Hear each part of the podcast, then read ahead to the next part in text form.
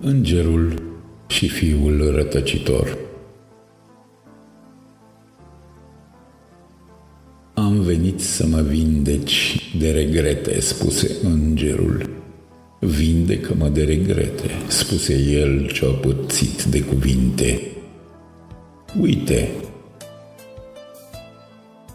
aproape că am ajuns la sfârșitul clipei. Stăm pe marginea prăpastiei deja și eu încă regret că tu ești fiul rătăcitor și eu îngerul păzitor, zise.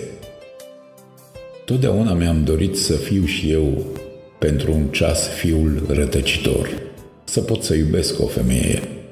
Știi? O femeie în carne și oase, cu sâni, cu miros de busuioc, cu ochii adânci, înțelegi? Mai ales pentru maci. Macii ăia Mă fascinează, spuse el. Îngerul rebel. Sunt de prea multă vreme perfect. Nu ai văzut că până și Nikita a spart colțul cubului? Numai așa a putut să-și dea seama că a fost perfect. Cine îmi poate vedea perfecțiunea mea și mai ales cine o poate admira? Sunt ca un ocean singur în mijlocul valurilor sale. Nici măcar nu poate exista cineva care să-l poată privi. Înțelegi?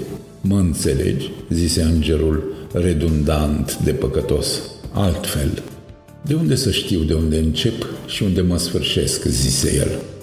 Cam melodramatic pentru gustul meu. Gustul meu rătăcitor, colegul meu de garsonieră, îngerul.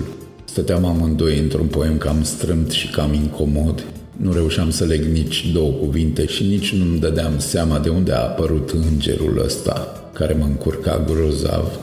Aveam de gând să mă mut în alt poem, într-un poem de dragoste, dar nici măcar nu mai puteam mișca picioarele, nici secundele. Mă uitam la timp ca la un tablou de Dali.